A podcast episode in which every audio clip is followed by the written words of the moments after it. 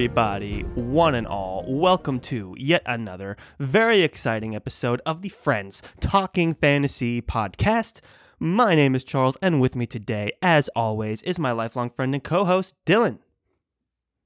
I'm ready to talk some fantasy with my friend, Charles. I am ready to talk some fantasy with my friend as well, Dylan, and not just any fantasy today. Oh, That's right, because today we are continuing our buddy read discussion of the First Law trilogy. The today's book is Before They Are Hanged by Joe Abercrombie, book 2. yeah.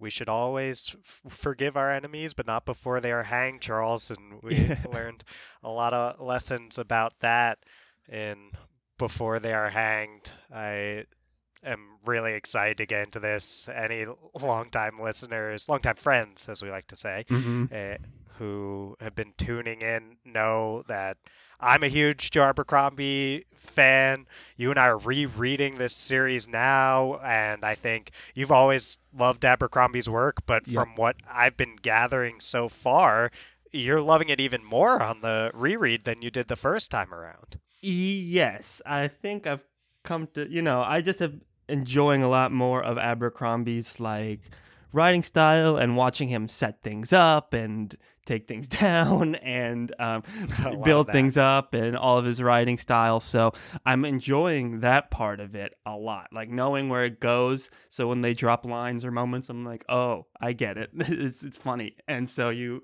you that happens quite frequently. And um, I think before they're hanged, which first of all is probably my favorite of the titles and like the quotes Yes. used Oh, of the totally. trilogy.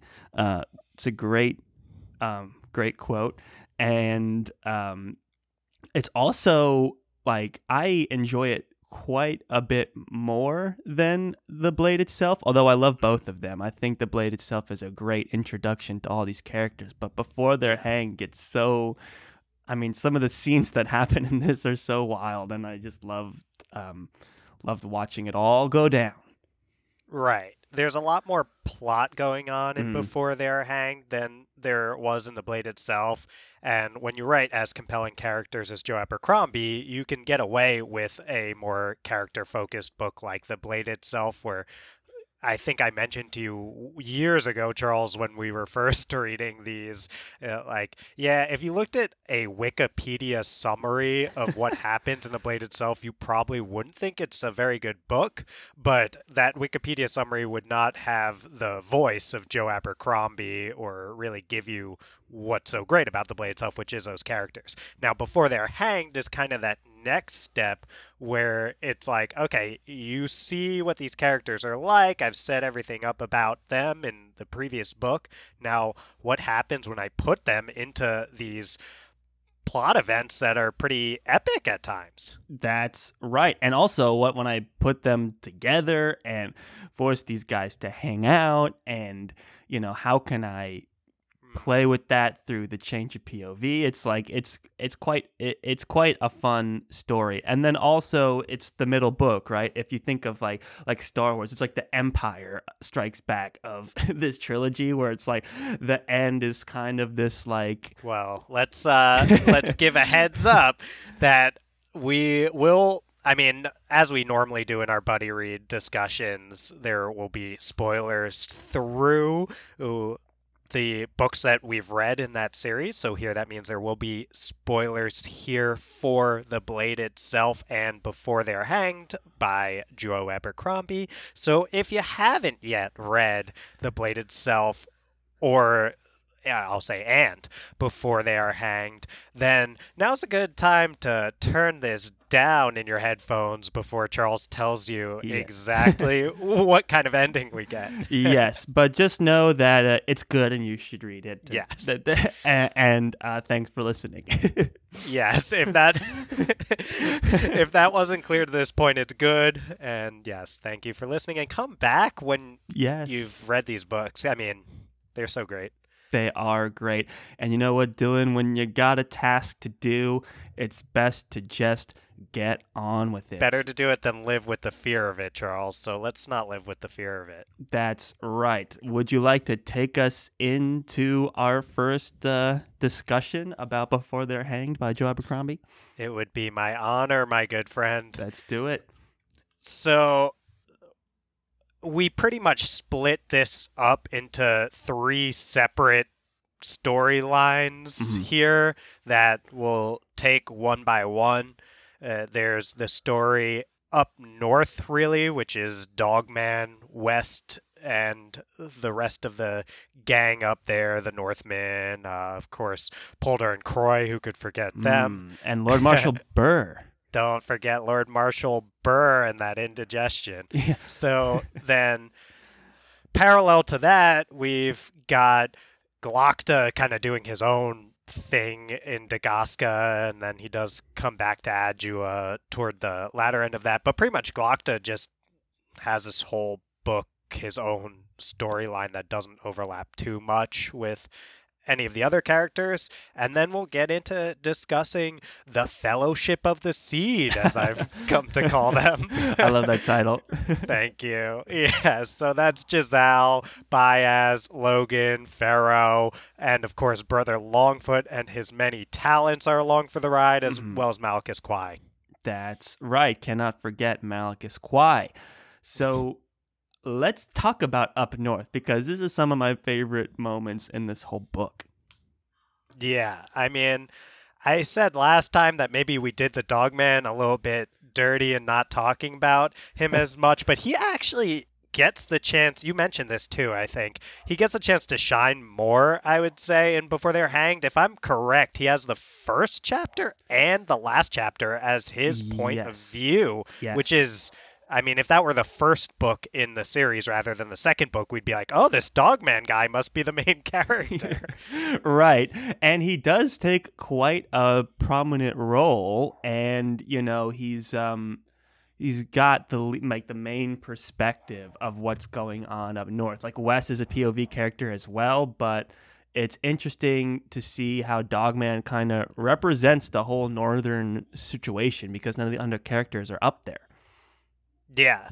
So, Dogman, other than West, of course, like you mentioned, uh, the Dogman I've always felt kind of gives you a glimpse into what war is like in a way that's very Abercrombian. I mean, war and battles and fighting, right? He's Mhm. always like he's got to take a piss before every fight he gets into and then there's all this kind of like oh i forgot what the signal was i think that i don't know how much that happens in the before they're hanged but we start with him and he is uh, they kind of stumble upon these bodies uh, and then uh, we've got bethod just storming south right like bethod Mhm. has already done a ton of damage in his first attack and uh, we get to hear kind of the dogman's reaction to these things and all that how did you feel about the dogman's perspective in this book I, you know, I enjoyed it. You know, I always liked the Dogman for a northern, like what we think of like the people from the north, the Logen Nine Fingers and all that. It's it almost goes stereotypical barbarian, but what we get from the Dogman is he's kind of barbarian, but he's also like a sensitive guy and a thoughtful guy. And um, he's trying to get along with everybody. He's more of that scout role. And I think he Yeah. really helps to round out this idea of what the North is like. Because almost every other character, including even Logen, fits this very much like barbarian warrior trope. And it's, it's good to see through the perspective of Dogman instead of any of these other um, Northern characters because he does seem to be the most thoughtful and and that was just uh, I thought a great diversity of, of thought to come from the north. You know, is to is to get Dogman's perspective. Right. Yeah, so here's something interesting I noticed up north was the parallels between Dogman's story and kind of where he fits into things uh, with the people around him and West who's Yes. kind of so Dogman is a little bit more of this like I don't know if neutral's the right word for it, but easygoing, a little more like let's get along, and uh, a little bit more. He has his opinions, but he's able to smooth things over, especially between. We've got uh, Tul Duru Thunderhead and Black Dow, who are always at each other's throats, right? Those Mhm. two cannot get along. And then toward the top, we've got Rudd Three Trees, who's kind of they call him the old boy. He's this veteran who is like very competent, knows what he's doing, and also like he's a lot more level-headed and sees things. But he's in more of a leadership role at the start than is the Dog Man.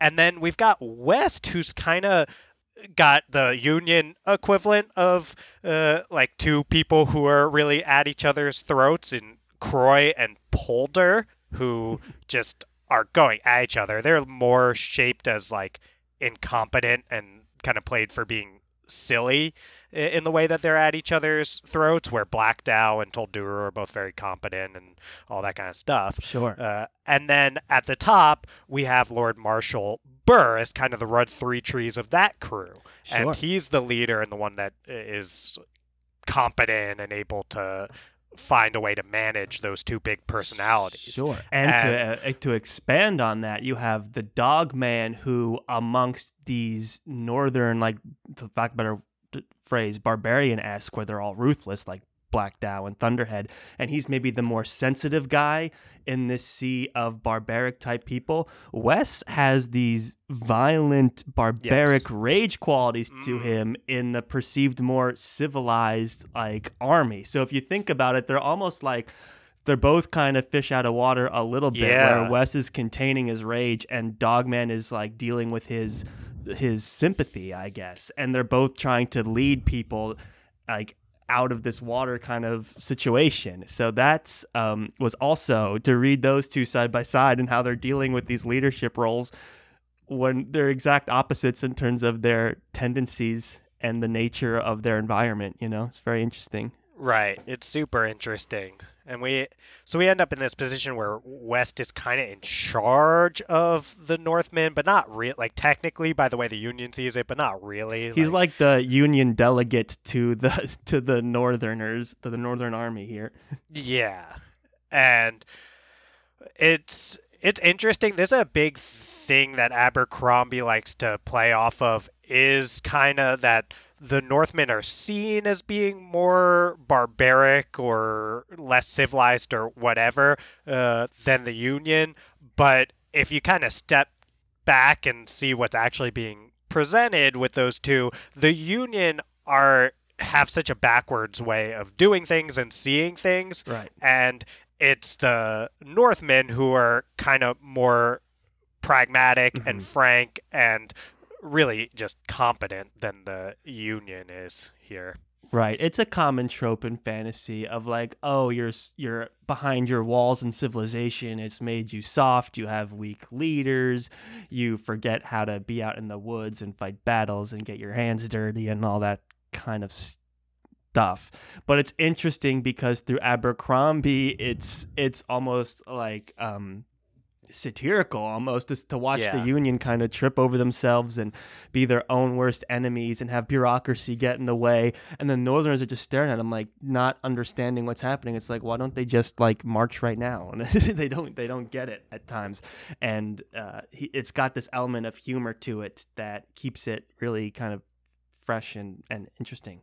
Well, Charles, speaking of someone who wants to march right now and uh, humor, we should talk about like Ladisla, I think. Just the way that Oh, character is pretty much the caricature of union uh, not just incompetence but growing to oh, i guess what's the word for it complacent in the rich lifestyle that they've had Yeah, they're And quite Lattice- stagnant and Yeah. and um, yeah, they're they're it's pretty much the embodiment of everything that's wrong with Union. They kind of forgot where they came from, and they're just sitting comfortable and losing their priorities and squabbling, and that's kind of Prince Ladisla's personality. yeah right so the word in psych that we use sometimes is affluenza Oh which yeah, is I know. you heard that Yes.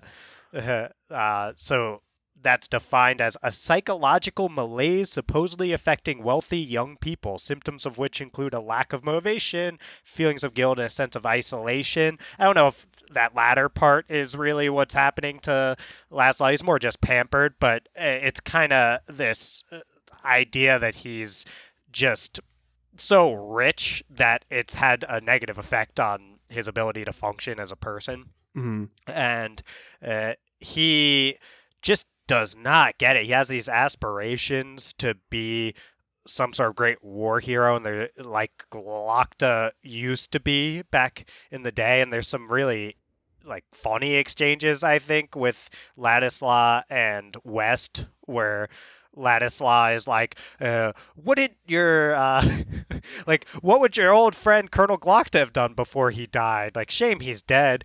And then West is like, uh, well, first of all, he's still alive, and second, like he got himself he charged gallantly real, into battle yeah. and got wrecked, which is what exactly. you're proposing to do right now. exactly. And then even at the end of that conversation, the chapter kind of starts with the what would Glokta do? Shame he's dead. West corrects him, and then the chapter kind of ends with like, yeah, like Glokta would probably charge. Like, uh, shame he's dead. Like. Ladisla just doesn't even listen to yeah. West. Right. Uh, so it's interesting those exchanges, but West tries so hard to stick by Laszlo's side. And that's something that's interesting about West's character is like he's got this side of him that's just uh, furious, yes. Uh, we should say. yes. uh, that's the name that he gets after he bites off someone's nose. Uh, Black Dow, probably the person you least want the approval of, really approves of that. And then yeah, he has that side to him, but he tries so hard, does West, to like do the dutiful thing, do the right thing.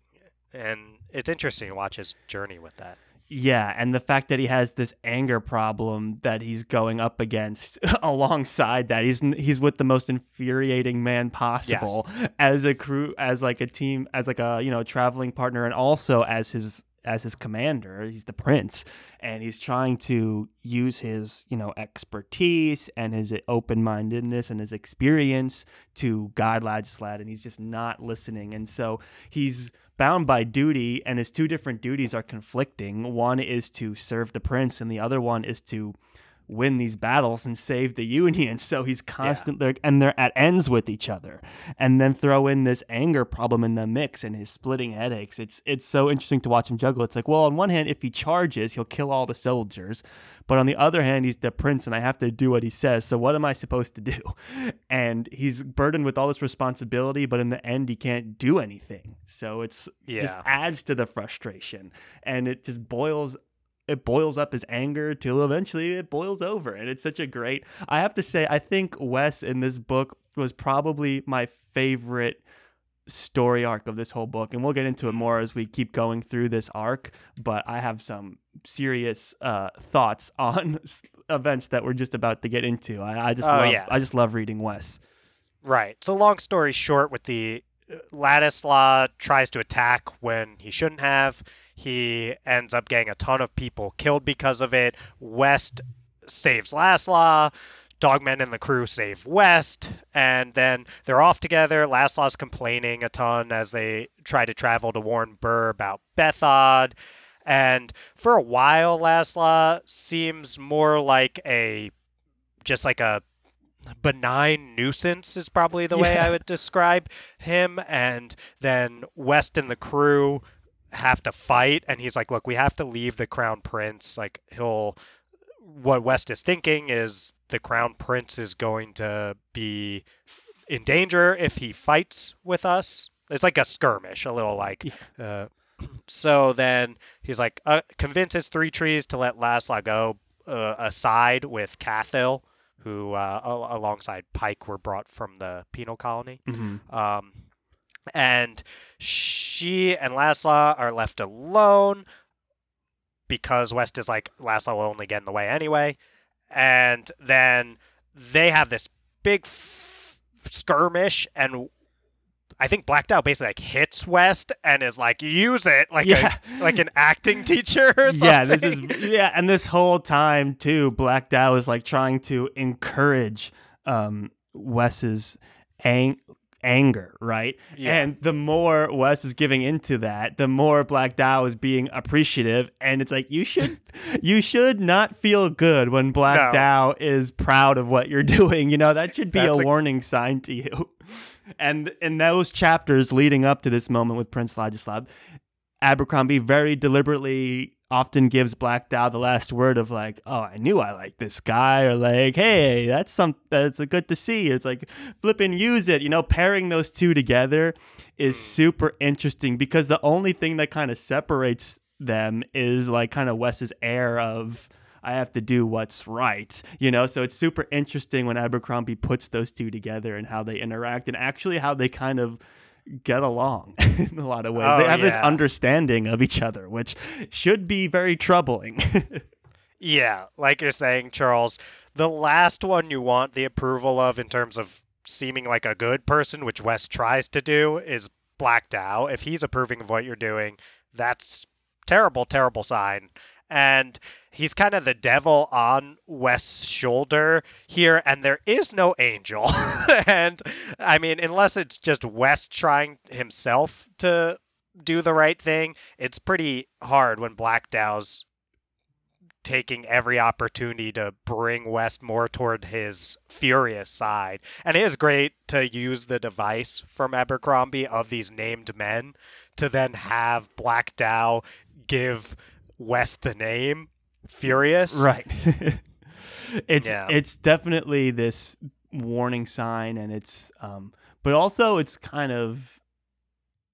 I, I, I I was actually kind of happy. I was like, oh, good. Wes is like actually coming to terms with his like like that side of himself maybe he can actually assert himself in the union and he actually get stuff done you know? So at one part you're like oh you do not want to have black dow's favor. Black dow's the most unsavory character there is. Like he's talking about like you know how like he just murders people senselessly. He's not above like um sexual assault and stuff like that. Very unsavory guy.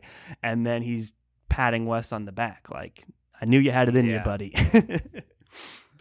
That's true. And speaking of unsavory people, when West returns to where Cathil and uh, and Laszlo are left alone, he basically catches Laszlo in the middle of trying to commit sexual assault, and that's when we and West see Laszlo go from what I was saying before, seemingly this benign nu- nuisance, to actually being a very despicable person himself.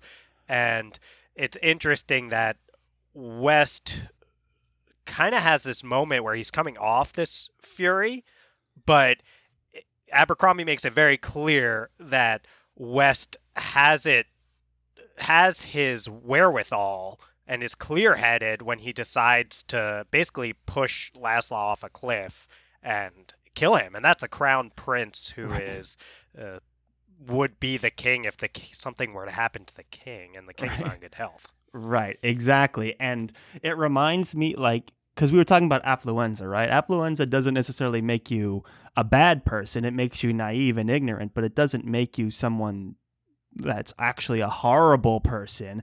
And so I think Abercrombie had this revealing moment. It reminds me of, I think it was a quote from Sanderson, and I'm going to butcher it, but it's like, how do you make a villain unlikable? You make him a pedophile. And so it's like, how do you make Ladislav unlikable? You have him cross the line. And, you know, we, we saw Wes catch him in the act of trying to commit an act of sexual violence. And Ladislav's like, what's the problem here? and, you know, and it's like, or he's like trying to cover it up. He's like, oh, didn't think you guys would be back so soon, whatever. And that's Yeah. totally different from what we've seen from Prince Ladislav so far. Of like, we knew he was almost like a baby and incompetent and weak and all these other things. We didn't like him, but he was more like annoying. And now it's like, oh, Yeah. oh, this is actually a horrible person doing a horrible crime knowingly. You know? exactly. So that distinction at that moment, that reveal was a was an important one, and it, and it brought Ladislav to the next level of unsavory, and we are cheering Wes on almost as he pushes him oh yeah. down the cliff. I mean, that's that's the kind of thing that Abercrombie does with what his like his ama- his subversion of what we typically root for in fantasy is like the person who kills the crown prince heir to the throne that moment is like the closest we get in a lot of Abercrombie's work to like a victory Yeah. and it is a moment that if you're cheering for it by that point we're so fed up like we're not doing justice in our relatively sh- short podcast compared to how long it takes to read the book to how much crap west puts up with from Yes. Laszlo and is still supportive of him Tons. and then this is just look before he was a nuisance now he's uh, despicable and so Laszlo is out of the picture and that changes the political situation which we'll get into more in Glokta's arc mm-hmm. Agreed. so that's pretty much uh, West besides the stuff that happens when he's having to take over for Burr when he's out of commission. Um, and I don't know how much there is to say on that unless How you much have is there to say on that? Uh, Dylan, that is my favorite scene in this whole book. Really? is when he's talking with Burr and Burr's like, "Damn this indigestion! We must hold the line," and he just pukes everywhere Oh and passes out. And Wes is standing there stunned, like, "What?" And then he's trying to make it all work. And I just want to say about this scene that, you know. In, in this book, Abercrombie doesn't necessarily deliver on a lot of the plotting on, intentionally, and that's you know what makes this book brilliant. or he subverts a lot of the plotting. Yes, probably yes. is better. but I would say that this moment when Aaron, when Lord Marshall Burr passes out. not Aaron Burr. yeah, no, not Aaron Burr. Lord Marshall. we were Burr. willing to wait for it this moment. when he steps out and, and West steps out and tries to command the army, pretending he's still, you know, conscious, and how much plotting went into that moment, how much setup Abercrombie put in for that moment to pay off. Burr's been complaining of his indigestion Yeah. since we first met him at the very beginning of uh, the blade itself, and that's amazing. You always were like, "Oh, damn, his indigestion," and then he just pukes black puke everywhere. It's amazing. Then you have this whole thing of having um, what's their names, uh, the two Poulder generals, yeah, Poulder Yeah. and Kroy. Uh, you have them on opposite ends, and you have built them up to come together. You've created the mist and all the fighting that pulled Yes. the Northerners away and the Shanka. and you have the Shanka. Then you have Pike, who he rescued from a Mhm. prison, defend him, being like, he's incapacitated. No one gets in. Like, Pike just has no problems buying into this setup and basically saves Yeah. Wes from having Poulder right. walk into the tent. So he's built up all of these super important, intricate details. You know, he's even, you know, had Wes, you know, encouraged by people like Black Dow to kind of Mm. do more what's necessary. All these intricate, intricate plotting moments went into this, and what's like the reveal is Bird puking everywhere. I that scene is took me so off guard the first time I read it. Of like, what just happened? It it almost felt like. um almost like a like a Pulp Fiction moment, like a Quentin Tarantino moment, kind of when the character just all of a sudden just like blah, and then passes out, and it's like, oh man, what are we gonna supposed to do? This just changed the whole scenario of what we thought was going on in this scene, and that I just loved, loved, loved, loved that that moment and how much careful plotting and and Mm. thought Abercrombie put into what is perceivably this like you know here's something that happened, but it's like here's something that was intricately laced with all of these moving pieces um, to come together, and it was exciting. You know, it's like is he gonna get discovered? You know, what's gonna happen when they realize Burr's dead and all these other things, and then uh, the next reveal of Burr stumbling out of the tent, Yeah. like, "What's wrong, everybody?" Like, That's a great moment. it's like I, I said I was fine, you know. So you're like, oh, it's this is so funny, and like I don't know, I, I just loved that scene, and it was um super exciting and and funny too. Yeah, no, that makes a lot of sense. I almost had us skimming over it, but Charles, know, you make a could great not point. allow it. It's my favorite scene. no, I'm glad you didn't because you you make a great point. I don't think I really connected all the dots you were connecting there as to like I guess I knew those things were taking place, but I didn't place this moment as like the culmination of all these things that yeah. uh, Abercrombie's building, and he's building more with all of those things too. Yeah, so I yeah, guess like, that's it's not part of why done, It's, it's but- not the moment, no, but, but, so it's much one of the moments. had yeah. that had to all happen for this Yes. scene to happen. Like he had to set up like twenty different parts moving correct. to, for this to pay off in a way that felt a- earned, which it really is. Every moment, from Pike to Burr to West to Poulder, you know, like all these people, Yeah. and to the Northerners and Bethod and the Mist. It's like these are all things that were set up beforehand that have all kind of paid off here, and they'll continue to pay off. But they paid off in a big way in this moment. You're right. Yeah. I mean, things like having Pike have that moment where he's like, you've.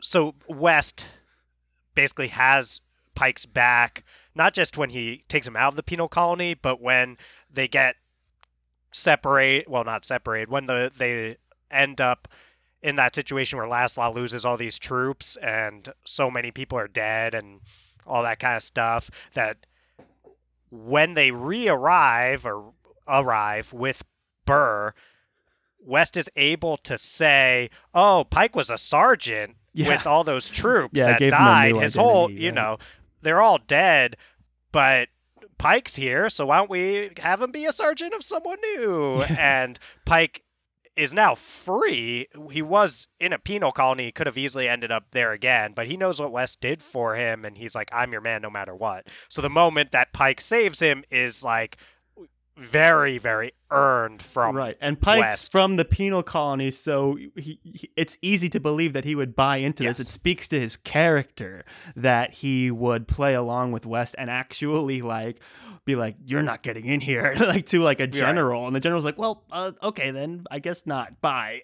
and then they're like, "Whoa, that was lucky." Also, Burr has been training West for this moment, kind of indirectly at the beginning of this book, where he's like, "Those two idiots can never be in charge. They keep arguing over each other. Like it's people like us that need to burden their spot, like carry the burden. And I've always liked you, and this, that, and the other thing. So it's like that's all counts as set up for this too. It's like, uh, um, Burr was kind of you know in indirectly preparing West for this moment of like taking this leadership role. So it's just all so good. I don't know. yeah. So well. Well, off. that's great stuff, and I think we also we don't want to do the Dogman dirty again, so I want to at least bring attention to something from this whole bit with Dogman basically having to watch that fight against the feared. He's like the only one in the crew that doesn't get involved in fighting against the feared. Mhm. And speaking of moments that start building tension and and giving us an idea of really oh what what's going to come from this? The feared being so f- powerful that even all these named men who have been built to be extremely great warriors by Abercrombie they're basically all trying to pile onto uh, Fenris the feared and they can hardly do anything to this guy and he actually ends up killing Rudd Three Trees which is I, I just thought that moment was an epic battle and I think sometimes we don't give Abercrombie the credit for like these plot events we just talk about characters Right. but that plot event was really cool yeah, watch. I mean Abercrombie. As much as we praise his characterization, I think the way he writes action is Second to none as well. It's super entertaining and interesting and suspenseful, and you know he knows how to deal with the pieces on the board. And having three trees and all the other members of his crew fighting the feared was super entertaining. And then having also the realization that the Shanka are involved and are coordinating with Bethod. And then you have the mists. And then what comes out is this like, we know magic has been a part of Bethod's um, advantages so far because we've seen the um, priestess or whatever they call her. And um, yeah, to, to then now we are, intro- are we introduced to the feared in this moment? Is this the first time we've seen No, it? the feared the feared was there in Adua actually.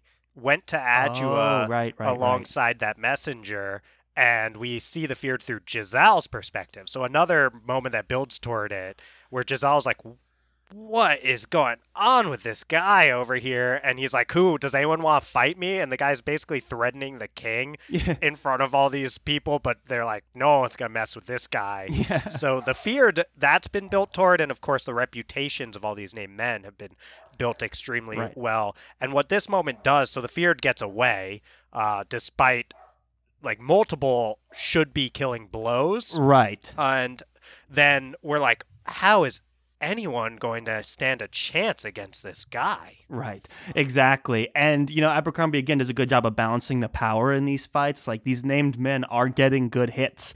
And so it's like these guys did fight valiantly. It makes it feel that much more like, oh, just what a loss for these characters because they put up such an honorable fight. And then the imagery of the fear just pounding three trees into the dirt Ugh. is like so intense. And um, I, it's just, I- it was the best action scene of this whole book and super entertaining. Yeah. And then it, and like that's kind of how this ends. You know, it's like now we have to figure out how we're gonna face that guy again. You know, it's like now there's Shanka and Magic and the Feared. You know, it's like these are all pieces that we're gonna have to deal with in the next book. You know, it's very much that Empire ending for this arc of like, well, we just suffered a huge loss and these pieces are still ominously looming over us and we have to, you know, keep going. And that's how this ends. And so I, I thought it was a brilliant wrap to this arc.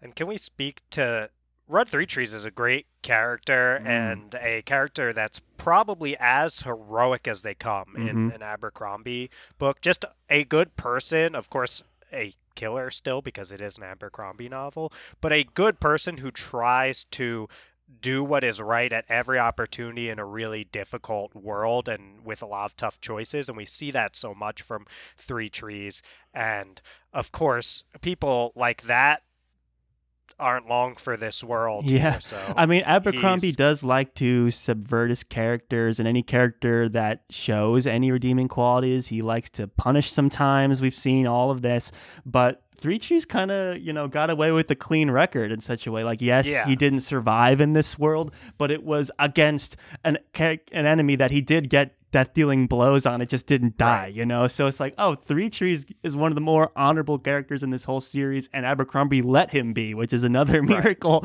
because Abercrombie used to like pretty much loves to twist some of these characters around and punish them in certain ways. But Three Trees got away, I would say, and uh, yeah, definitely one of the most honorable characters in the series. Well represent a very valiant leader, represents the North really well, and brought all those other Northmen to his side. All they had to hear was that Three Trees was alive and leading men, and they were like, "Let's do this." And they did fend off that Shanka attack, and they did fend off the Feared miraculously enough. So, major props to Three Trees. Sure. And one of those people who joined up is good old Shivers, and Shivers we'll hear a lot more of him as we continue to move through. So uh, just want to give him a shout out because I love Shivers Yeah, as a character. Shivers Uh, joins the fray. Everybody. Sh- yeah, and Dogman becomes chief because, uh, well, it's not going to be Dow or Thunderhead because neither would listen to each other. So Yeah, which we've seen that Dogman- before. yeah. So yeah, and we're kind of left with this. You know, Burr is barely kicking, and we've got West trying to manage right now the situation with Poulder and Kroy, where either one of them seems more likely to take the job than anyone, Right. uh, and neither of them likes West. So we'll see where that ends up going in Last Argument of Kings. But uh, I think. I think we should talk some Glokta here, Charles. We're like 40 minutes into this yes. episode, and it's been all up north. So Well, those were some of my favorite scenes. So, I'm, Yes. and you know, we like you said, we did Dogman dirty last time, so um, we we gave him the time he needs. Redemption. Uh, yeah, Glokta in Dagoska. Uh, this is kind of the you know for the North where we get the action pieces and the you know the war like nature of battles and warfare and all this other stuff. Glokta, we get like political navigation and scheming and like intrigue and we get some warfaring kind of stuff too. You know, it's a pretty exciting uh, arc for Glokta as well. yeah, this arc has always reminded me of. it'd be Tyrion's Yeah. arc in Clash of Kings. That's what I thought immediately when I was reading it the first time because this was like at peak Game of Thrones popularity. I was reading this book and I was like, oh yeah, this mm-hmm. is def- this is like defending King's Landing. Basically, it's the same. Yeah. It's kind of this, a similar task. Exactly. So, I mean, Glokta is one of those characters. You mentioned, Charles, that bit about doing a good thing often comes around to bite you on the on the FTF podcast we sometimes say no good deed goes unpunished in Yes. some of these works and I think Abercrombie's work is probably premier among Yeah. the works where no good deed goes unpunished Right. and yeah, Glokta, he comes in and he's mostly doing. He's a torturer. He mostly does really messed up things, but he does get a moment that sticks out to me where he he. So he's in Dagoska. He is trying to figure out what happened to my predecessor, who kind of disappeared one night. He has to try to defend Dagoska against the Gurkish, and it's pretty much an overwhelming task. And he, in all of these messed up things he's doing to try to make that happen, one good thing he does is he finds this.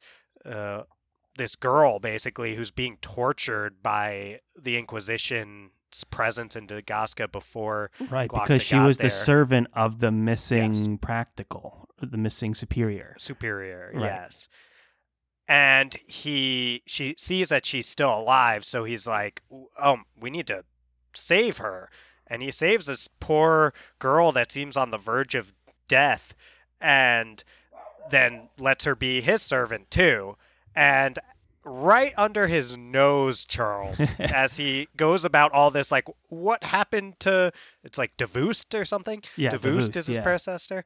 Or what happened to Davoust? The whole time, it's like the one person he saved and has been right under his nose, who turns out to be an eater. So that's kind of that's what we can expect from Glokta. He does something nice and Yeah, that's what he gets.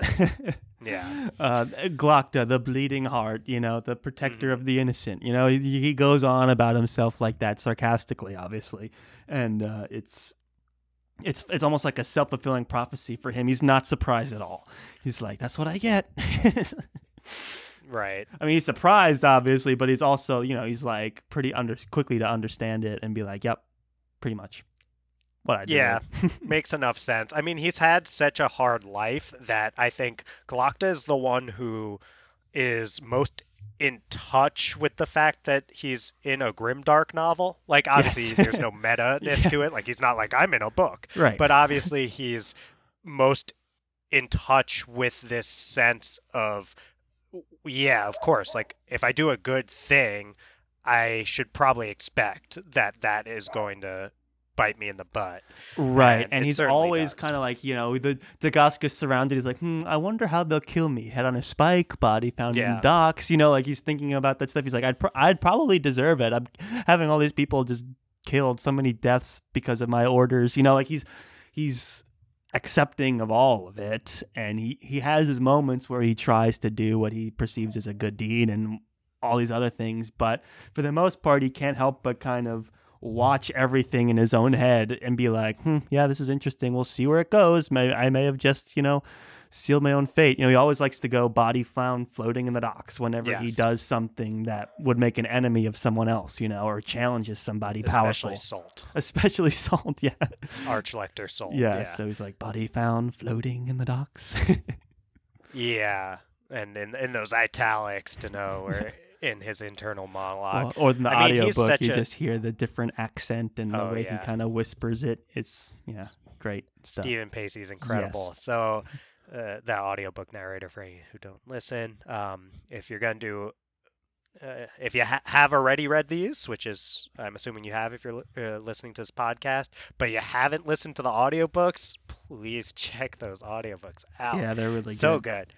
So we we do get some other moments where Glokta seems to do the right thing, I guess. We have Carlot dan Eider, and she's one of the traitors to to Dagoska and to the Union and stuff. Mhm. But we find out that she's oddly enough one of the more heroic characters in here too. Yes, in she the sense is that scheming with Dagoska, but it's to prevent a battle. You know, it's to prevent any lives lost. yes. So her and Vurms uh, come up with this scheme. Vurms is the uh, The son Lord Governor's Lord's governor, son. yeah. Yeah, who's he's kind of you know the little affluenza going on over there too. But uh, we've got Carlot when she's being tortured or about to get tortured by Glokta. He's like, "Why did you do it?" and that kind of stuff. And she's like, "Believe it or not, like she's got nothing left to lose. She's like, I did it because I was trying to do the right thing," Hmm. and that touches Glokta somewhere because underneath it all, Charles, it does seem like Glokta tries to do the right thing, and he actually lets Eider go. Yes, he does. That's another one of his. Um, you know, he mocks himself for doing it, but he also can't help but do it. He, he's something about Eider made him sympathetic, and uh, he's like, well. We'll see where that goes. I don't know why I'm doing this, but I'm, I'm doing it anyway. I can't help it, which is an interesting musing from from Glokta, and yeah, it's uh, you know, I would also say another one of his heroic moments is the fact that he even sticks around in the first place. You know, people are like, you should get in a boat and escape right now. And he's like, uh, maybe I should, but I got to see things out here, you know. And, and he's, and, you know, even Archlector Sult's calling him back and he's like, but I'm not done here, you know. It's like, we're, we're holding out against the Gurkish and whatever. So there's also those elements of his like good deed aspect as well. He does feel responsible for the city and for like holding it and things like that. So He tries his best. I mean, he. He does leave. Yes, so let's not give him first. too much credit. no, no, but he he the fact that he even worked as hard as he did was was Oh, pretty yeah. Yes, he tried extremely hard, and he, in that process, a key thing to keep track of here is he did take a giant loan from none other than the banking house of Valint and Balk. Mhm. So they basically say, look, we want you to hold Dagoska here, or at least try your best. We're going to help you out with this giant loan, but one day we just might come calling with a favor. And- it's like the Godfather. It's like, oh my God, it's the mafia. Yeah. So Glokta takes the loan and does a very impressive job holding Dagoska, in part because of his impressive political scheming, which we get to see some interesting st- stuff there. If you are a fan of sort of that Tyrion Clash of Kings storyline, I think you'd love this. yep. And he, I mean, you've already read this, but I th- I would guess you loved this. And uh, the thing here that we end up getting is later on when we're back in Adua, Valint and Balk do come knocking, but we'll we'll get to why. That's right. And you know what he did? Some of that money was very well spent on one of the best side characters in all of fantasy, Yes. Nicomo Cosca, famed, Famed soldier, soldier. of fortune. Nailed it. I mean, I had to segue into him because I know you have uh, thoughts about Nicomo Cosca, so I want to I want to hear your thoughts on him. Oh yeah, I mean one of my favorite characters probably in I mean one of my favorite Abercrombie characters, which is I mean Abercrombie right Yeah. my favorite characters. So Right. Nicomo uh, Cosca, I mean just the characterization of him when he first appears, it's like everything about Cosca is like past its prime down to his boots, down to the fact that his mustache like looks like it could be it sort of like curled and primed in a way that would make him look nice, but it's not. And it's like yeah, so the boots it's like ridiculously fine boots, but they're in ridiculously bad shape. And it's like I think that I was reading on Kindle, so I don't know how many pages or whatever, but on my little Kindle pages, it was like multiple Kindle pages worth of Abercrombie just telling you how like every part of Cosca is like that. Yeah. And very clearly you get that Cosca himself is very well past his prime, but he's got this great sort of roguish wit to him. Right. Uh, he's very open about these, like, I'm a mercenary and I'm going to take whatever money wherever the money is best that's where i'm going like i don't get caught up on things like honor or anything like that and it feels like maybe Cosca came to exist because like Abercrombie needed a character that would be like money is the only thing and you the reader have to be very aware that that's their thing. But then you can tell if that's how Cosca started then Abercrombie ended up having a lot more fun with him. And he's just got such funny dialogue and his persona is unforgettable Charles. Right, and everyone has a story with him that goes way Yes. back to some like lecherous thing that he did, and it's like, well, what? I mean, that was then, eh? That was fun, right? He's then they were like, that was not fun. You betrayed us or whatever. Right. And he's like, good times, good times. You know, like he's he's he doesn't take any of warfare personally. It's just like something he like does and has fun doing. And um, he has he's like, eh, enemies, friends, they're all the same. You know, it's a really refreshing attitude. And to have him be so cavalier about it is Yeah. it, it just builds up his his charm. The other interesting thing with Cosca here is like Cosca has his vices, especially drinking, and during peacetime, he's just laid out, drunk, uh, nothing really doing with this guy. And then when it comes to the siege and the battle, suddenly Cosca's all put together and he's like the man for the hour. Yeah, And it's like the exact you see- opposite of the city. You know. Yeah. so He- he, he- thrives in those circumstances, and I don't know. He's as side characters go. I think you you said it well, Charles. I and I with I guess he's one of the best side characters in fantasy. He is way up there, and I'm not sure I can think of any better from side characters. Well said. He also has like one of my uh, favorite lines in the, in that story arc. He's he's like uh, they have the mo- he's talking about the enemy, and he's like they have the most strange and dangerous of qualities. They think they're in the right. where it's like, where Yep. it's like so true to his character of like I I never think I'm right. There is no right. It's just what side you're on and who pays the most. And when an enemy thinks they're right, it's it's like so strange and also dangerous because they'll forego any kind of reason to to achieve what they think is the right thing to do and when you're in the context of a city that's under siege by like this god emperor basically it, it's it kind of contextualizes the gurkish a bit as well so great line from a great character Right. He has lines too on honor, where he's basically like, I'm paraphrasing because I don't have this one in front oh of me. i have it but right? he's like, it's oh, like you have what it. is it anyway right that one Yeah. Okay, Be careful with yeah, the sense. I'm gonna yeah, censor it. yourself so I'm we gonna get censor right, it. clean rating. Yeah, honor, eh? What the hell is that anyway?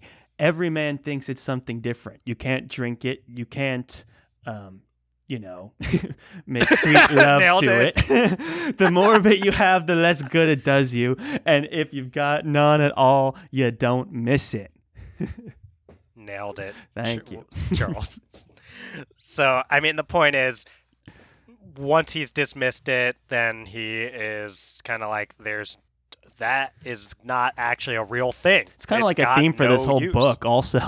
it's like, Yeah. what is honor anyway? It's no good to anybody. It's kind of like the philosophy of a lot of these character arcs. Right. So we end up back to Glokta because, uh, as usual, Nicomo Cosca is one of those side characters that steals the show here. Mm, He's stealing said. ours. So then we'll get to Glokta called back to Adua. Sult is super pumped, and Glokta thinks he's going to be a body found floating by the docks. Yep. But instead, Sult doesn't care that Dagoska was lost. He's just pumped that uh, basically that Glokta was able to make Sult's political rival Marovia look like a fool by Yeah. holding out as long as he did. So now Glokta seems to be in good graces with Archlector Sult. Yes, which is always a good thing to do when like Sult is your boss and a very powerful man in the union. Right. So then we get shortly after his return, we get Ardee back in the picture, which we're glad to see because Ardee, another fantastic side character Mhm. from Abercrombie. It's a shame we don't get more Ardee, honestly. She's one of my favorite characters. And uh, it's she's kind of in dire straits with debt, and again we kind of get Glokta helping someone out, and he takes care of Ardee. He he also finds out that West is missing and presumed dead, which actually seems to bother him. Mm-hmm. He's got a soft spot for the Wests. Does Glokta? Yes, yes, he does. Wests and also innocent um, women as well. He's uh, Hmm. he's freed the uh, when he freed the girl who tried to eat Yeah. him, and then he freed Eider. Eider. Thank you, and now he's coming to the rescue for Ardee as well. So we see a trend there too. Something's going on over there. We also get to see on. Ardee uh, unleash her own furious Yes. side there. Uh, yeah, that was so yeah, she kicks the crap out of the money lender. So yeah. hmm yeah, interesting stuff. We get the stuff where Glokta becomes one of two superiors of Adua and kind of Salt playing these two against Goyle's the other one. So Glokta Yeah. and Goyle against each other. We then end up with another envoy, a Gurkish envoy, and this one seems like a nice dude. So what's going to come for him, right? Right. So this Gurkish envoy comes offering peace and empty boxes, which was an interesting little maneuver there where he's like, Yeah, we want peace. We're not willing to like give you anything, but since the reason you want stuff is mostly pride anyway, we're willing to give you empty boxes that you can say are full of gold or anything like that Right. so you can protect your pride over here in the union. Right. And, you know, they see eye to eye. They're both very practical. They're both trying to do the right thing. And w- once a character's going down the right path and everything seems to be going all well and, and noble, you have to almost wonder what Abercrombie's going to do to what he's cooking up for these characters. And of course, duty gets in the way for Glokta and the prince, Prince Raynault, who was left in Adua, has been discovered eaten, and they don't care about who did it more than they care about wrapping it up quickly, even if it means stalling peace and continuing war. And Glokta realizes this, but executes the orders anyway. There's just no other option. Archlector Sult is very committed to wrapping things up now, and he doesn't care about who did it, and he's okay with continuing the war. And that's what we get. Glokta kind of confesses that to Ardee, but that's pretty much all he can do. Yeah, you can get the sense that Glokta feels guilty about all this, but he does it anyway because Sult would have him as a body f- found floating by the docks pretty quick, and you have to be realistic about Yep. these things, and even a little bit, he doesn't. Why does he do this? He's, you know, you know. He's figuring it out. He's just coasting through sometimes and doing what he has to. And this is just the role he's played in this whole thing. And this is what the person in his role does. And he's right, into but that. he not only does he ask, "Why do I do this?" Glokta is curious, if nothing else, really. Mhm. Like he, the one thing that keeps him from just being focused on self-preservation, besides that little bit of a moral streak he has going, is that curiosity and he wants more answers even if the truth doesn't have to do with who's going to get punished for the crime Glokta wants to know who actually did the crime because the whole thing seemed too convenient right. and then when he is asking these kind of questions and wants more answers Valint and Balk say it's time to stop asking Yes. and Yes, and that is a very ominous interaction that kind of brings us to the end of Glokta's arc of hmm, the war is continuing. Valint and Balk tell me to stop investigating, and uh, am I? I'm in. I'm kind of in trouble now. I'm a.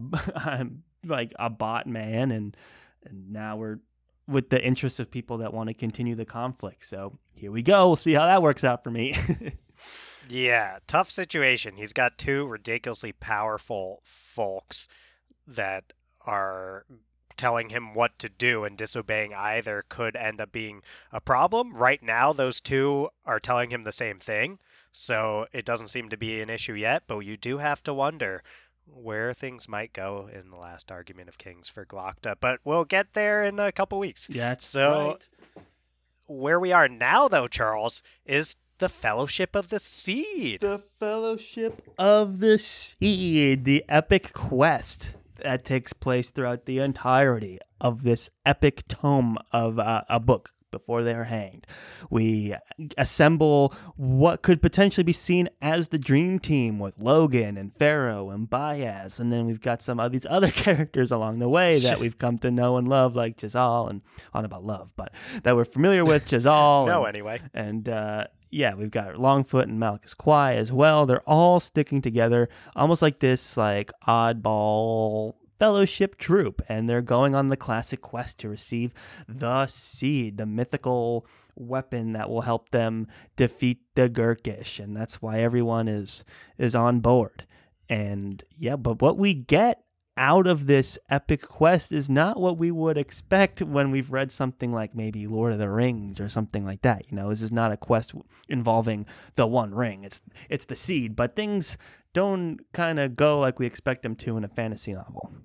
Well, Charles, it starts out already kind of a bizarro version of the Fellowship in the sense that we know from the Lord of the Rings, the main thing we think of in fantasy when we think of fellowships, that they already had the ridiculously dangerous, powerful item in their hands, and they're saying, how do we get rid of this thing?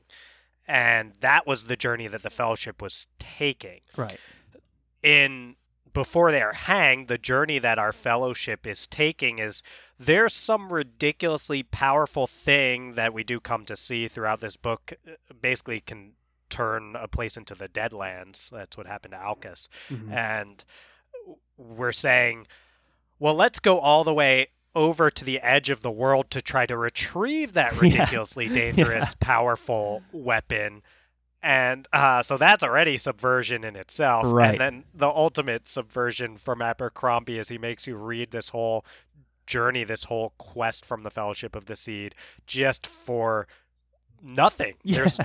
It there was no seed at the end of the journey. Yes, yes. It's kind of it's like what you think just because they went on a quest that they are going to do something climactic at the end. It's like no, it's not guaranteed. Just because you go on a quest, it's like these people are trying to find a weapon to use, and they barely can tolerate each other. And you know what makes you think there would be something at the end? You know, we're obviously playing with forces that. Um, are don't care about us or are always scheming or we're long gone or on all these other things. So I don't know what we were expecting, but consider it subverted.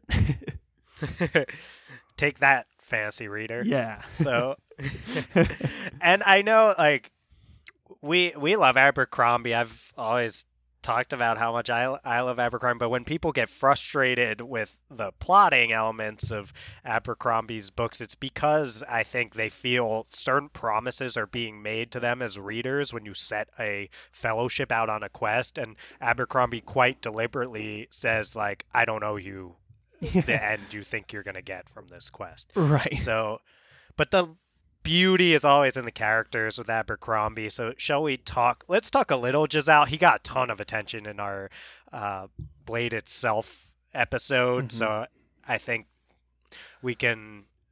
We don't want to do him dirty, but right. it, I I think there's less to say about his journey in this than kind of the introduction right. of his character. He we get to see him kind of learn from Logen in terms of Logen like being someone who actually has the kind of experiences that Jezal was intending to have, but had a kind of more noble, uh, inexperienced view of what those things would be like. Uh, he gets to s- be humbled by being punched in the jaw and he was hit with a mace, right? Uh, sorry, yes, hit with a mace, correct. Um, he and that wrecks his face. As uh, getting hit way. with a mace or, would be tend to do. yeah. So he he learns a lot in this. Just I I said to you, Charles, in the blade itself, and I, I think again, probably, and before they are hanged, Jezal is having the most character growth of any character so far. Yeah, he's going. I love that he's going through these revelations, and these revelations are, hey, maybe I'm not as great as I think I am. like, It's like that's obvious to it's everyone like who's maybe I have to you. earn people liking who I am. you know, it's like it's like you know, like that's his revelation that he's having on this quest. It's like, nice job, Jezal. You you really came together on that one. We're rooting Yeah. for you. I think where this also how these characters kind of get some development is the advantage in this arc that we have over some of these other that we have like up north or with Glokta is that we have so many POV characters here. We have Jezal and we have uh, Logen and we have Ferro. Ferro. And what Abercrombie likes to do with this arc is rapidly change perspective between all three of them and they're all interacting. So you will have just been in the thoughts of this one person and you see how another character reacts to it and how totally opposite on the opposite pages all these characters are and it's almost funny. It's like Logen is like oh, there's no such thing as luck. And then it crash cut to Jezal's perspective of like, man, if only I was luckier to get out of here. You know, it's like, you know, it's like constantly they're all on edge and, and, um, and you know they they kind of hate each other and it's like Logen's like oh I'll do this nice thing for jezal and then you do little nice things and Yeah. and that's you know what it takes. And then Jezal's like what is why is he here? Like, he's annoying me. He's mm-hmm. get, go away. He's like this ignorant buffoon is sitting next to me with his stupid grin you know? So it's like funny to to to get the juxtaposition of what the character's thinking and then how they're perceived by another character in the fellowship and it's and they're so often right side by side and conflicting and funny Oh, very funny. Yeah. I mean, I was saying last episode too that I think Ferro gets a lot of flack as the weakest of Mm. Abercrombie's POV characters in this, and she is the weakest of Abercrombie's POV characters.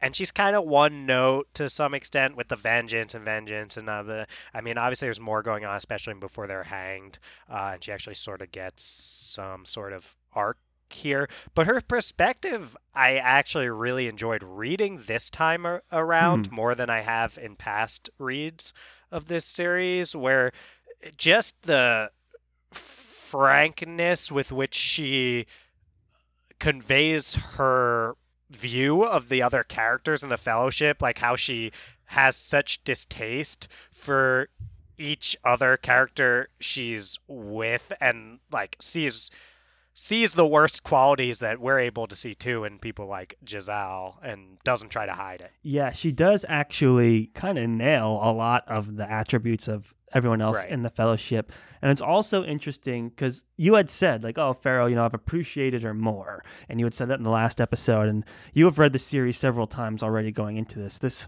is my second time and Yes. I can agree, you know, because I felt kind of the same way of like Ferro. It's like, okay, we get it. You're angry, you know. It's like, let's go. But when you get over that and you read it again, it's like, you know, there is some nuance going on. She is trying to come to terms with the fact that she has been angry her whole life, and now that there's people that are becoming, dare you say, friends, she doesn't know how to process it or handle it. Her relationship with Logen, she can't quite come to express that outwardly and it just makes her even more angry. So it's interesting to see those sides of her and then you contextualize it of like okay she has demon blood in her all right like that's part of this whole thing so you do kind of start to see a little bit more of her character and finding appreciating it more in the second read and yeah it's like the, the way she like skewers Bayaz and Jezal and Logen. It's like so it's kind of almost cathartic to read sometimes. Yeah. No, I think given Ferro's background and how awful a life she's had being sold into sex slavery Mhm. and just terrible, terrible experiences that would horribly traumatize a person, the extent to which Ferro just continues to be hardened and untrusting and all these kind of things. There's stuff that we're unused to in a fantasy novel, Mhm. but I think there's very true to a character who's had these kind of experiences. And that's what Abercrombie does so well is where in other novels we're kind of used to this well this person's had a really hard life but finally someone's doing something nice for them. So then they learn to trust this person after like one or two nice things. And ferro is such a true character I Mhm. think to someone who's had those experiences in the sense that it's like Logen can do nice things to with her all day and she's still going to have a lot of difficulty trusting anyone. And she starts to come around some but she can't come around to the full extent during this novel that we expect if we've read a lot of fantasy. Like people what do you mean? Like this was the nice event that people Yeah. like this person now. It's like no like trust is for someone like ferro if it can ever be earned it's going to take a long long time and a lot of effort. Right. And then being able to express that outwardly is pretty much impossible for her as well. She just doesn't know how to process those those feelings. She doesn't quite know how to process communicating with people outside of surviving and killing. So you can you you understand how that could be super difficult and you're like oh man you almost it's like kind of sympathetic towards ferro like when you can start to feel that way about her i think it really contextualizes her behaviors and her thoughts in a really honest way for someone that's gone through what she has well said charles Mm-hmm. So we also get I mean a lot of Ferro's growth I think we can talk more about as we go through Logen's arc here Right. because those two are are very intertwined in more ways than one I guess um, as we go through this. So let's talk some Logen Nine Fingers if you're ready Charles. oh i'm always ready to talk some logen nine fingers Right. So you can never have too many conversations about Logen Nine Fingers. yes yes. Well, so Logen, something that we get in Before They're Hanged is to see Logen's leadership abilities, and I think that he eh, his leadership abilities, his capability for just developing interpersonal relationships and trust and how he does it in a way that I think is also in Abercrombie style just so true is like you don't be it, the thing that things that make Logen a great leader aren't the fact that he's this epic killer and all these kind of things. It's the little kindnesses, it's the humility, it's knowing what he is and what he isn't, it's knowing how to delegate and it's showing that when push comes to shove, he's a person that you can trust, assuming he hasn't gone full bloody nine. Right. And he's shown that in a lot of before they're hanged here. Right. I would say another title for this Fellowship of the Seed is also going to be like the philosophy of Logen Nine Fingers because you get so many moments of Logen kind of expounding his philosophies on teamwork and survival and fighting. He has some great lines in these arcs, basically, when he's basically kind of kind of trying to find common ground with Jezal and he ends up kind of taking Yeah. Jezal under his wing a little bit, giving Yeah. him things about like, oh, I you know, I experienced all kinds of fear. You know, I'll wet myself in fear before combat, you know, and anyone who doesn't feel that is a liar and will likely wind up dead because it's an important survival tool. And Jezal's I- was like, yeah, you know, that's that's kind of right. I do think that Logen says to Jezal, a lot of people wet themselves before battle, but Yeah. says about himself that he he's like, I always took too easy to that, s- yes. like to battle. Like I was yeah. not one of those people, right. or it might even be, yeah, crapping themselves to keep uh, Yeah. our, our clean rating here. because uh, um, yeah, Logen just understands. He's lived through so much violence. He's so experienced, and just all is so new to everything that he can kind. of, He's trying to kind of share his experiences with Jezal, and that's kind of super interesting to see because Jezal starts out as you know kind of an unwilling student at first, and then in Jezal's own monologue. As the journey continues, he's like, you know what? Like, I can kind of believe some of these things that Logen's saying, and it's interesting to feel to see. Right. So he consults Logen. I think at first, the first time he actually like asks Logen something, it's like about fighting, and he reflects to himself like, I wouldn't have a problem asking a farmer about farming. Yeah. Like I could talk to a killer about fighting and Yeah, killing. Like right. nothing wrong with that. It's Yeah. still in that pompous Jezal narcissistic voice. Right. He's not seeing him as a friend or an equal or anything like that. Right. but slowly he comes around and he learns, and, and something that he seems to be thinking about toward the end of this, Jezal, that is, uh, he has kind of heard Logen saying, if I were to do it all over again, I would just like settle down with someone I care about and leave the fighting to some... people who are like dumber than me or something like that. Exactly. You know? Yeah. so Jezal's starting to think at this point, like, you know, all this noble stuff that I get caught up on, that doesn't seem to matter when it's pouring and I'm chafing and I'm hungry and Yeah. that's all BS. And what matters is finding someone I care about and maybe settling down with them and ha- living a just mm, hopefully Yeah, he's like, if I never have to go through this stuff again, I would be very happy. you know, it's like Right. this was So a horrible thinking. experience. There's nothing worth doing. We got nothing out of this. We almost died. I'm horribly injured. I suffered for months and for nothing. This was such a waste of time. And all I could think about was Ardee. I just want to get back and Mhm. be with her. And like this was horrible. and and Abercrombie then made the quest a fruitless endeavor uh, uh, for the seed Ah, nailed and it. and um and uh that kind of adds to it it's like there's there's so much meaningless to to violence and to questing and to suffering it's like i should have just stayed home Right.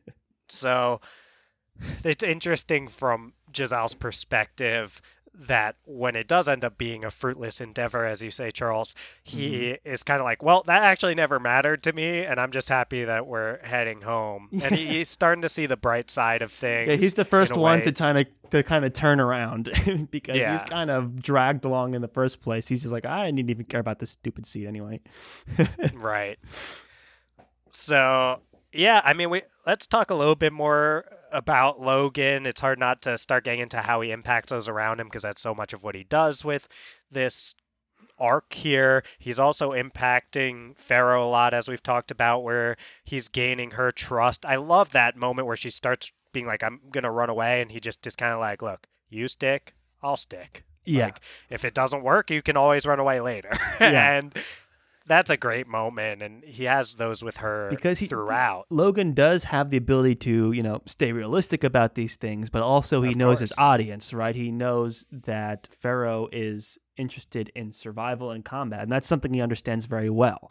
And he's like, "Look, the we stand the best chance together. You don't have to trust me, but you know, if if you're still in the fight, I'm still in the fight." And that's a language that Ferro understands. And it's impressive that Logen, like, Ferro's probably the most difficult person you could meet to try and Mhm. work with.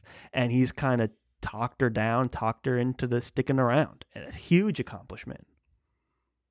Well said, Charles.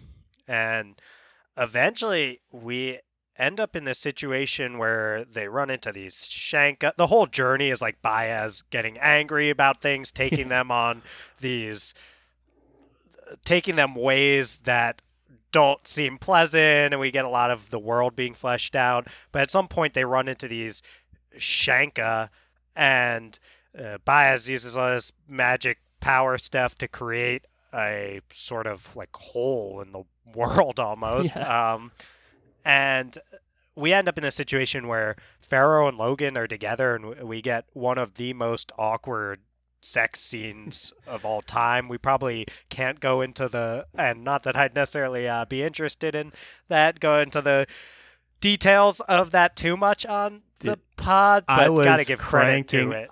I was cracking up. What's the name of the voice actor again for the books? So Freudian slip. The What's the uh, uh Steven Pacey. Yeah, Steven Pacey, dude, he committed to that sex scene like a hundred and ten percent. He's doing all these grunts and moans. He's like switching from Logen's voice to Ferro's voice, and I'm just like, oh my Yeah. god, this is awkward, but also incredibly hilarious. Both obviously what's happening, what Abercrombie wrote, and Pacey's commitment to the characters. You're like, oh my gosh, this is insane that I'm listening that this is turned up in my headphones right now. yeah, the audiobook is something. So, yeah, it's Don't listen to that with your you parents to- around. I'll say that. No, definitely not.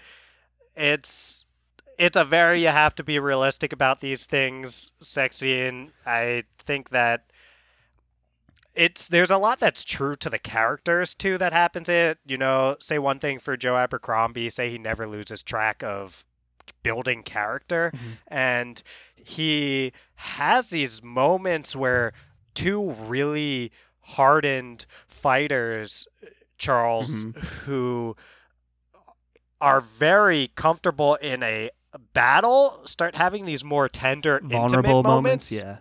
And those are way way more uncomfortable and awkward for them Yeah. and again just how abercrombie writes so true but also so nuanced in Yeah. terms of And it's so funny because all of Logen's fighting scenes, he's always like stumbling around, like high pitched Mhm. wailing as he's tripping on stuff. You know, he's very much kind of Yeah. clumsy almost a lot of the times.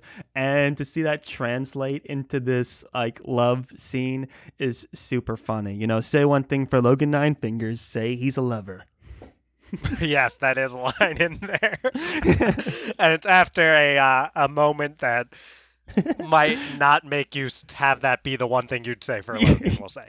So yeah, he says it sarcastically. yes. to about himself. Right.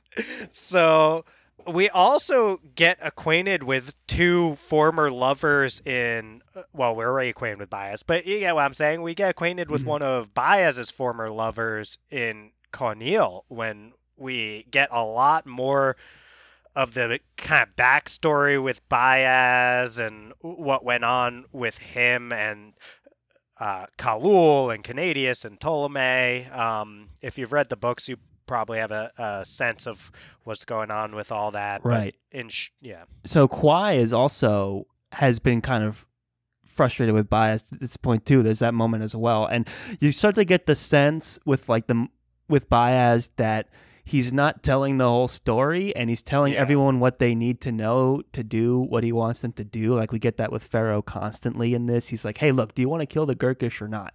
And you know he's and he does eventually get coerced by the rest of the troop to kind of tell more of the story. And when we get into this castle and I forget her name the other magi she has quite a di- yeah Cawneil she has quite a different uh, uh, opinion of bayaz than he has on himself. So very interesting like just that other layer that carries in ominously into the next book of like what is all this background story with Kanedias and the Master Maker and all this other stuff that seems to be looming over this book. Is it even important still? Like because the seed was all a trick, you know, all these things are are questions that we have at the end of this arc.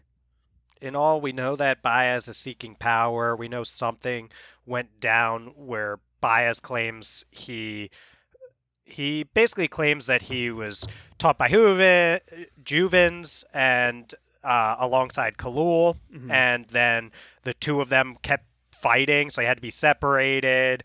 And then Bayaz went to go get taught by Juven's brother Kanedias, and he was taught by Kanedias that's a master maker who made the Shanka and made Logen's sword and things like that. And then Bayaz says he fell in love with the master maker's daughter, Tolomei, Mhm. and had to flee because Kanedias was so pissed about it. They went back. Kanedias then uh, like killed his own daughter in jealousy, and then uh, Bayaz killed Kanedias, and uh, you know. Bayaz and Khalul obviously not on good terms now. We we know that whole thing. Mhm. We also get this moment where when Glokta is torturing uh, Shickel, Yes. eater? Mhm. where she calls Bayaz a liar and traitor. He killed his master. He murdered Juvens. Mm. And uh, then Glokta says, That is not the way I heard the story. So we know that there's all sorts of versions of this story being told to all sorts of folks, and we just don't know which one is, is That's true. right. I mean, it would make sense for Gurkhul you to bel- yeah, we do, but it makes sense for Gurkhul to believe that idea that Bayaz is a murderer because you know their leader is, um, is his name Kal- Khalul? Yes, uh, Khalul. Khalul, um, is the one leading them. So that's his narrative, obviously. And Bayaz Right. has the opposite narrative, and they're in Adua, which Bayaz has a seat on the close council. So, like, everyone's telling the side of the story that puts them in the best light, and we have yet to discover the truth. And that's kind of the ominous. And does Bayaz even know? Because he was tricked. There's no seed and he was genuinely Yeah. kind of enraged by that. Like, we, you know, he's like, "There's no seed We were tricked." And um, so there's that whole piece of it of like, what is going on with all this stuff, and who knows what's true? It's impossible to seed it out at this point. Seed it out. I, I should have it. said, yeah, weed it out. I think is the right phrase. I, suss it out, S- but seed it it out. out. It makes it. It's like you did it on purpose. yep. So then we get an interesting perspective from Cawneil, who is a former lover of Bayaz's, but also a former lover of Khalul's, and kind of is characterized by not getting involved in any of this, like almost characterized by sloth in some ways, and uh, her lack of interest in seeking power in the ways that you can tell that uh, Bayaz and Khalul both are. And she has a great line where she describes Bayaz and Khalul in reference to uh, Juvens and Kanedias, who Mhm. came before them. She calls Bayaz and Khalul smaller men in a bigger world, but with no less hatred and no more mercy. Mm, that's a great line. Hmm. And that is very uh, true to some Abercrombie type characters, I think. I think so as well. I think that's a great line that we're going to have to remember for when we read the last book in this trilogy, Last The Argument of Argument Kings. Of Kings. That's right. Yeah.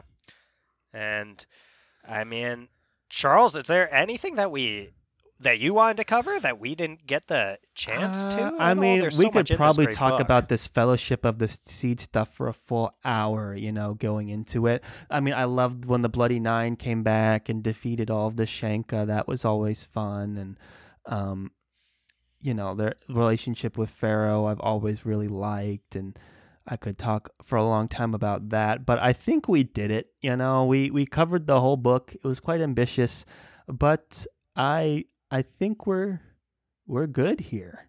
If if you're happy, Wow. I'm happy.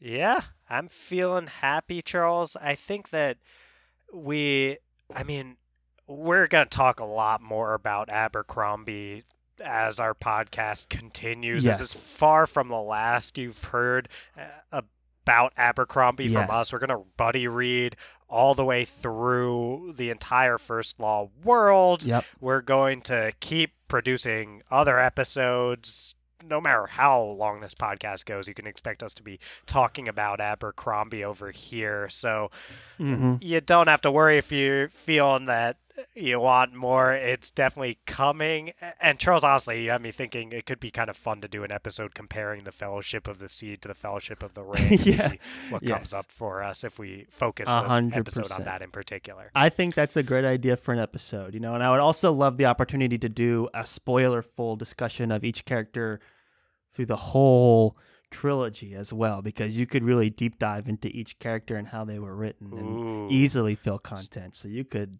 yeah, and and then remove this veil of being trying to remove to try not to give out spoilers, Right. and then you can talk about anything. And I think that would be a lot of fun to do that as well for all you first law fans out there.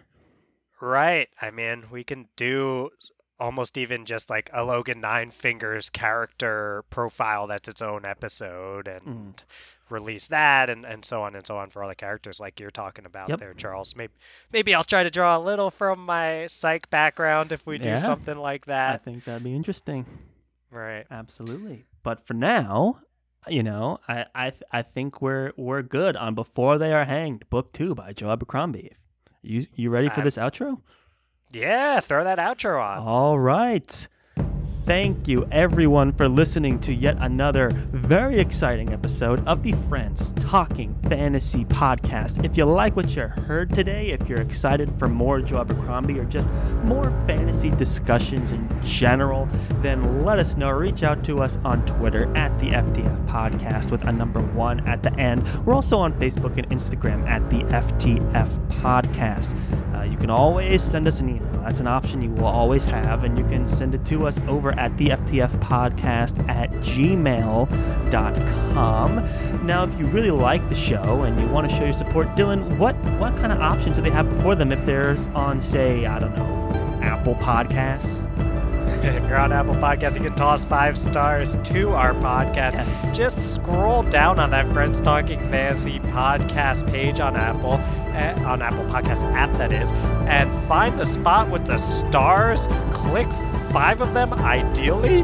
Uh, write a review if you do have time, but we know you're busy, and just the fact that you spent this time listening to our episode and made it to the end, that's more than enough. Thank you so much. Yes, thank you everybody for listening. Thank you, Joe, for writing such an incredible series. You all are great. We love you all. And as always, go forth and conquer, friends.